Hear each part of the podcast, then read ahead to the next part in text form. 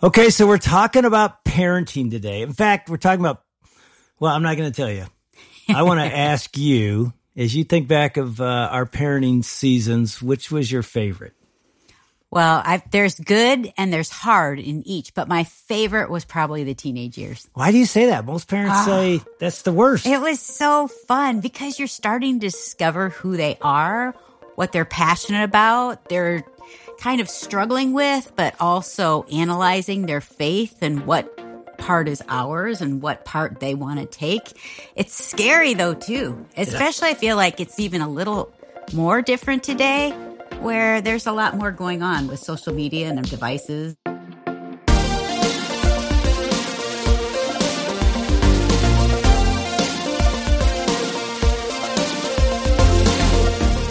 Welcome to Family Life Today, where we want to help you pursue the relationships that matter most. I'm Dave Wilson. And I'm Ann Wilson, and you can find us at FamilyLifeToday.com or on the Family Life app.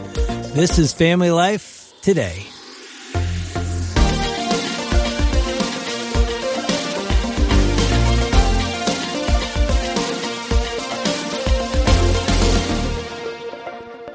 So we're going to help parents of teens today. We've got Paul David Tripp with us. Woohoo! Uh, Paul, I know it's been a while since you've been on Family Life, but welcome back to Family Life Today. Well, it's my pleasure to be with you. I'm I'm glad we're doing this. Yeah, and and I know not only, and our audience probably knows you're not only a prolific author. I didn't know you're on your 32nd book. Is that right? 32. Yep. And we're talking today about the first book you ever wrote, which was on parenting teens, the age of opportunity. And I know it's a long time ago. Uh, I'm wondering, what do you remember? Do you remember anything you wrote in that book? Yeah, you know, uh, here's what I remember most is I wrote the book because I was offended by the way the parents talked about the teen years. Hmm. It was like teens are just a package of raging hormones out of control and there's there's nothing you could do but try to survive those years. Uh, I was at a conference and my mom was holding the little baby and she was talking about just the joy of of parenting and someone said, you wait, just wait till they're a teenager. And so I wanted to, to just speak into that conversation and say, no, no, no. This is a time of unprecedented opportunity. These are the golden years of parenting. Sort of flip the script and give people a real different view of this period of time in parenting. Yeah, well, your book certainly does that. I remember, I won't even mention who it is because they might be listening, but we had some friends that did the same thing at every stage of parenting. They were about 10 years older. So their kids were older. And when we had babies, they're like, Oh, this is the worst stage ever. You're never going to get any sleep. Then they turned into toddlers. Oh, this is the worst stage. It was like every season we were heading into, they just told it was going to be terrible. But it scares you when you hear that. Sure does. And just like you said, when they said the teenage years, they're like, this will be the very worst. And here we are. We raised three sons who are married. And now we have six grandkids. And we both felt like those were our favorite years. Now, I know you have grown kids. So how many uh, kids did you walk through the teenage years with? We have four grown children and six grandchildren also. And yeah, I, I think much of the relationship that we now have with our grown and married children was forged during the teen years. Hmm. I mean, we just have wonderful relationships with our grown kids. And I think part of that is due to the way that we walk through the, that last period of parenting with them. Well, let's talk. Uh, you know, when I think of Paul David Tripp, uh, here's what I think gospel. I really think of you in your speaking and writing. You always are so clear on the gospel and bring the gospel to whatever issue we're talking about. I remember you probably don't- don't remember this. I don't know what year it was, but we were on the Love Like You Mean It Family Life Marriage Cruise. Uh huh. Ann and I were keynote speakers the night after you spoke. And I don't know if I had heard you speak before. And you got up to speak about marriage. And I sat there and I'm like, oh my goodness, you made the gospel so clear who we are apart from Christ, what Christ has done, and then how to apply that to our marriage. So let's start there. As you, as you think about parenting and especially even parenting teenagers, how do you think the gospel connects to us as parents? And maybe we should even define what we mean by the gospel. I think that often people reduce this glorious message of the life, death, and resurrection of Jesus and his offer of grace to us as an entrance and an exit. It just has to do with coming to Christ and then my destiny. Hmm. And I want to talk about all the time the nowism of the gospel, how the gospel changes the way you look at everything. I like to think of it this way. The gospel is meant to be a lens, like a pair of glasses that you put on and you look at everything through, through the gospel. When you do that, then the gospel forms a lifestyle of anything in your, your life. When it comes to teens, the Bible says what's hot and happening in a human being is the heart. Hmm. The heart is, if you look at the way the Bible talks about that word, the heart is the causal core of your personhood. It's the steering wheel. It's the direction system. Your behavior only goes where the heart has already gone. So my job as a parent is not corralling behavior. Hmm. You could set up a system that forces children to do certain things. But when they leave home, they're left with nothing hmm. because you haven't gotten at issues of the heart. Every year, thousands of supposedly Christian young people go off to college and forsake the faith. I want to say they never had it in the first place. Hmm. Now their true heart is being revealed because parenting has been reduced to a set of regulations, a set of consequences, and that's it. And the Bible says if rules were all you needed, Jesus would have never had to come. Hmm. The law is great at exposing sin. It's a wonderful guide for life, but it has no power to change the heart. Hmm. And so my view of parenting at whatever stage, particularly in the teenage years, are how do I get at heart issues with this child? Because that's what Jesus is after. That's where transformation takes place. That's what totally changes the way a person thinks and desires and acts. That's so interesting, Paul, because we had a conversation with one of our adult sons. And one of the things that he said to me. We have a lot of conversations now with our adult sons. we, well, we were well, talking. Well, can we just say this for those who don't understand? Parenting never ends. yeah, exactly. if you think once your children leave the home, you wipe your brow and say, wow, we're done with that. No, no, no, you're not. I'm having parenting conversations with my 45 year old son, which I love, but yeah. it doesn't end. Yes. Exactly. And that was surprising to me, actually, because we were talking about this very issue, the heart. And one of our sons said to me, Mom, I felt like you were more concerned with my behavior than my heart. And especially I, when he was in high school. When he was in high school, his teen years, I think I became so afraid of the culture and what it would do to our kids that many times I would be so concerned of what they did or didn't do instead of thinking, well, let's talk about why, you know, what's going on in your heart that makes you want to do that or doesn't. And so I found myself reacting more often than responding. That's one of my regrets that, oh, I wish I would have heard you back in those days that I was raising our teens. Well, let's talk about this. One of the frustrating things that parents experience when I talk about the heart is to say, well, how do I get at heart issues with my child? Mm-hmm. What does that look like? So in this book, there are these questions and I, I want, I want to go through these questions if I can with you because I think these are simple but they help you to get at heart issues with your child. So you're, you're in a situation where the child has done something wrong or he's in some kind of trouble and your instinct is there's got to be consequences for this. And what God is giving you is an opportunity. Let me give you the principle. If your eyes ever see or your ears ever hear the sin, weakness, and failure of your child, it's not an interruption. It's not an accident. Hmm. It's God giving you an opportunity to get at the heart of your child. Hmm. God wanted you to hear that so you can be a tool of his grace in the heart of a child. So something has happened. First question is what was going on? Just get your child's picture of what was going on. Don't worry about whether it's biased. Of course, it's going to be a bias because they're telling from their perspective. second question. Now listen to the second question. What were you thinking and feeling as it was happening? What does that do? That gets the child to look inside. Hmm. Often, if you ask a child, why did you do this? They'll point to someone else, some situation. They'll always point outside themselves. So the first question flips that script and gets a child thinking about what's inside for himself. So what were you thinking and feeling? Now notice the third question. What did you do in response? Why is that not the first question? Because what I'm teaching the child is your response was formed by what you were thinking and feeling. It was formed by the heart.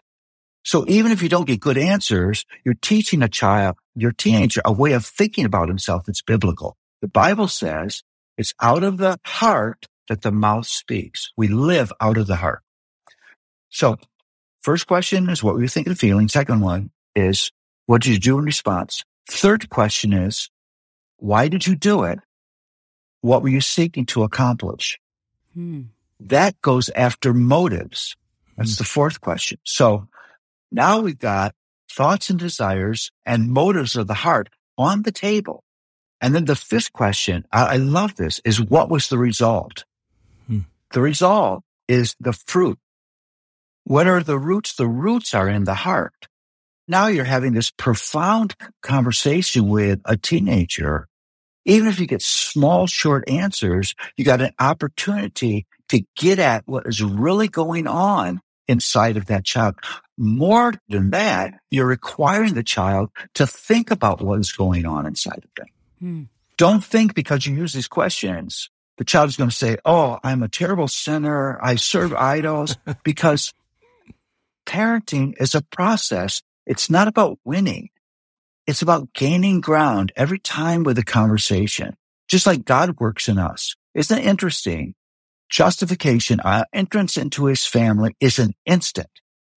Sanctification, that process of growth is a lifetime. Hmm. That's the model. Hmm. Be willing to have little increments of change as you have these conversations. Do you remember a time with one of your kids? I'm sure there were many, but that you walked that out with them with an incident in their lives?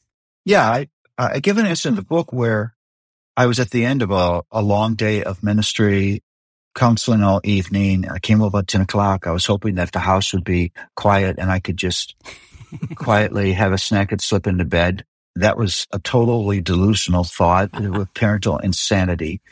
Uh, I walked into the house real quietly and in the kitchen, one of my sons was there and I could immediately tell he was angry and I did not want to have this conversation. It irritated me that I have it. So in my brain was this call of God and this desire just to blow it off. Hmm. By God's grace, I didn't blow it off. And I asked him to sit with me and we had a conversation. It was close to midnight when we went to finally went to bed, but it was through those questions that he just talked about his struggles with his brother and his feelings of being diminished and the anger that was building. It was just a beautiful conversation, not just about don't be angry and blah, blah, blah, you know, just letting this kid bear his, bear his soul. He needed somebody to do that for him. You know, it was just a God given opportunity. Oh, and I'm, aren't you glad that you didn't go to bed? You would have missed that. Oh, I, I can remember as I said goodnight to him and we both went off to sleep, just saying, thank you, God, thank you, God, thank you, thank you, thank you, Mhm. that you just gave me the power to say yes to that moment. And, and I want to say to parents, those moments are never interruptions. Can I say this? I don't know why I'm asking permission. I'm going to. I think there are moments where we stomp down a hallway angry because we have children that actually need to be parented. Hmm. I know I've been there. I'm mad that I have to deal with this at this moment. And so I want to say to parents, the key to getting at the heart of your teenager is starting with your own heart. Hmm. I want life to be comfortable. I, want my kids to be self-parenting. I, I want respect all the time. I want to be appreciated. Those are all my idols that get in the way of parenting my children. When you're holding on to those things, here's what, here's what I think happens. You personalize things that are not personal. So you're adversarial in the way that you respond and you settle for quick solutions that don't get at the heart of the matter. Mm. I'm ready to confess. I've done that many times. I've taken it personally. Look, my son that day did say, dad will probably home at 10 o'clock. I'm going to act angry. Yeah, that'll get him. I mean, come on. It wasn't a plot against me. It wasn't personal. And so he's not my adversary. He's my son. Mm. God's given me this moment. And that's the script you got to be on. You got to be on that. God loves this child more than I ever will. He'll expose the needs of this child to me because he loves him and he wants to give me an opportunity. It's not personal. It's not against me. Hmm. I used to say that to parents all the time. My friends that are younger than I am, who are behind me, I would say, Oh, and those teen years, just don't take it personally. don't take it personally. It's really not about you. Those same words. And that was helpful for me to remember because they hurt my feelings a lot in those teen years. Sure. Now, what do you say to the parent? I've, I've had parents say to me, I tried to have a conversation with my my teenage boy, son or daughter. They won't talk. They don't answer the questions that I ask what how how would you advise that parent they're feeling like i can't draw anything out i think it's really important to frame the conversation I, have done this so many times that when i have those conversations i'm not a detective hmm. trying to get information to criminalize your behavior to lead you to a punishment i'm here because i love you i want to help you i want to see good things happen in your life. If there are consequences, we'll deal with those. But that's not why I'm having this conversation. I'm having this conversation as a dad who loves you. I care about you. I care about what's going on in your life. I care about what you're struggling with. So you got to frame the conversation that way. If the teenager, all the teenager thinks is this is an interrogation for an indictment, they won't talk. That's good. You've got to reframe the conversation.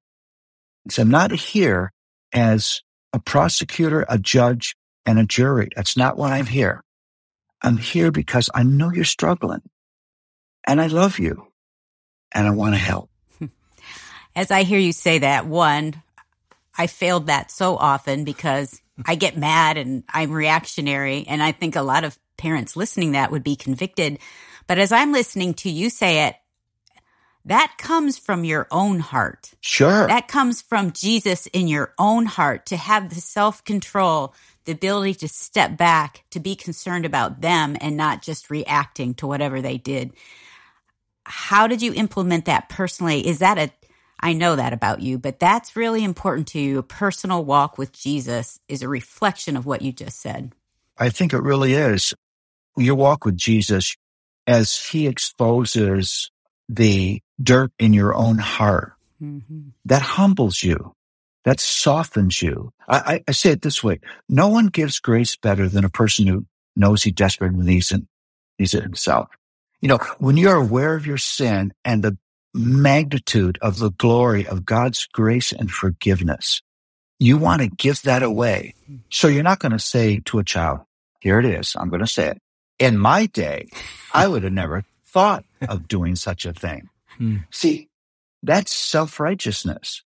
And what you're actually saying to a child is your problem is you're not as righteous as me. Hmm. Now, how do you get to the gospel after that? I think there's probably nothing that you will see in the life of a teenager that you can't identify someplace in your own life. For mm. sure. Let's take an example. So you're teenager comes to you on a Thursday night and says, I have science project due tomorrow. And you want to scream. you know that project was assigned six years ago.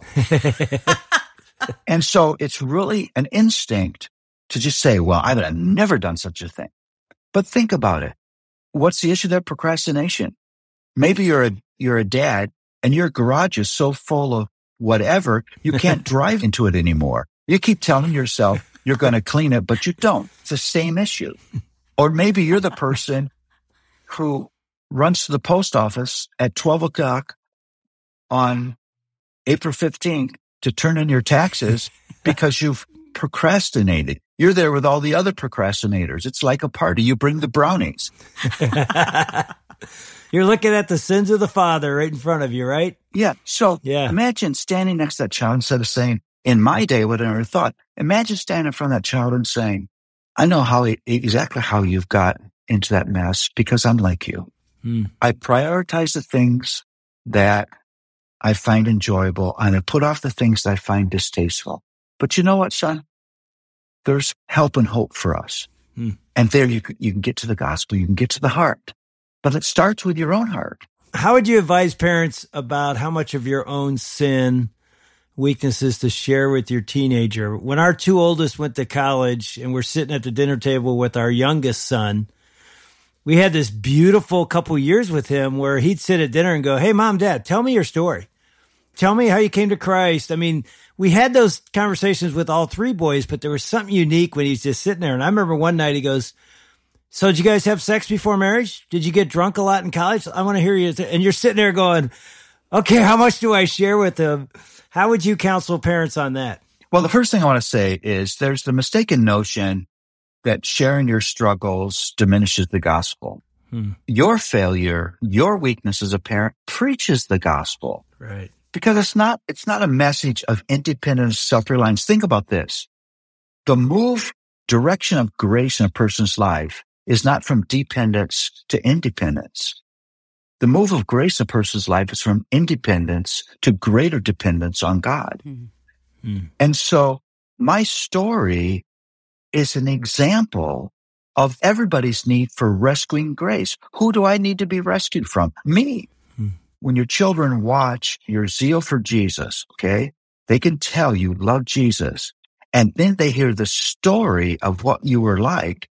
What does it do? It preaches grace Yeah. Hmm. because they now conclude it must be God's work that has made this guy who he is because he was pretty creepy or he was pretty foolish or he did really dumb things. Yeah, that is so well said. So well said.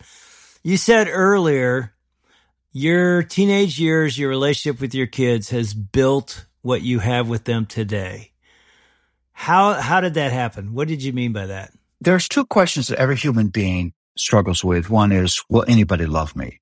But the second question is even deeper, more scary. Once you know me, hmm you really know me, will you love me? And if you go through the dark teenage years and you refuse not to love those kids, you refuse not to give them grace. I don't mean being permissive. Hmm. Grace doesn't call wrong right. It's a way of dealing with wrong. They have conversations with you in their worst moments. They walk to their room saying, that guy, that lady loves me. You have built a foundation for the future of your relationship with them when you're out there out of the house. Because they know you can look at the darkest sides of them and you won't turn your back on them.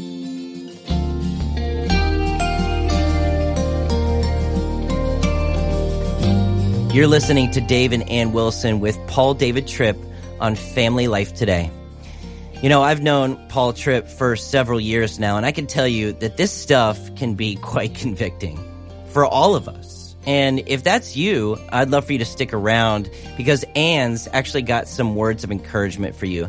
But first, Paul's book is called Age of Opportunity, a biblical guide to parenting teens. You can pick up a copy at familylifetoday.com. And you know, we really believe here at Family Life that a relationship with God is the ultimate desire that sits at the center of every human being. What we always need is connection with God. And when you partner with us to make every home a godly home, you're literally advancing the work of taking the gospel that makes the connection possible to homes across the world. So would you consider partnering with us at Family Life to see that gospel work come to fruition? When you do, we'd love to send you a copy of a previous guest this week named Tim Kimmel. He wrote a book called The High Cost of High Control.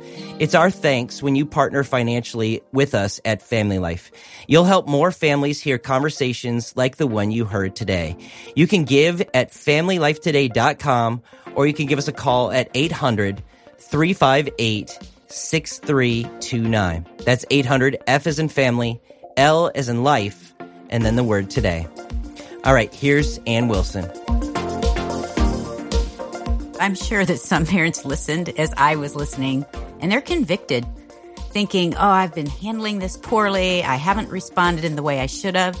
And I think a great conversation would be to even talk to our kids or teens about that. Like, hey, I just want to apologize Amen. for some of my response. And I have been doing this poorly and I've been a bad example. I just want to say I'm sorry. I'm trying to get better and I need to be with Jesus to really talk to him about it because I love you so much and you are a delight in my life. And the gospel is a message of fresh starts and new beginnings. Yes. So after the show, you might be feeling like, wow, I have a blind spot and I totally messed up on getting to the heart of my child. Well, don't be discouraged because tomorrow Dave and Ann are back in the studio with Paul Tripp to give us some real hope on parenting teenagers. That's tomorrow. On behalf of David and Ann Wilson, I'm Shelby Abbott. We'll see you back next time for another edition of Family Life Today.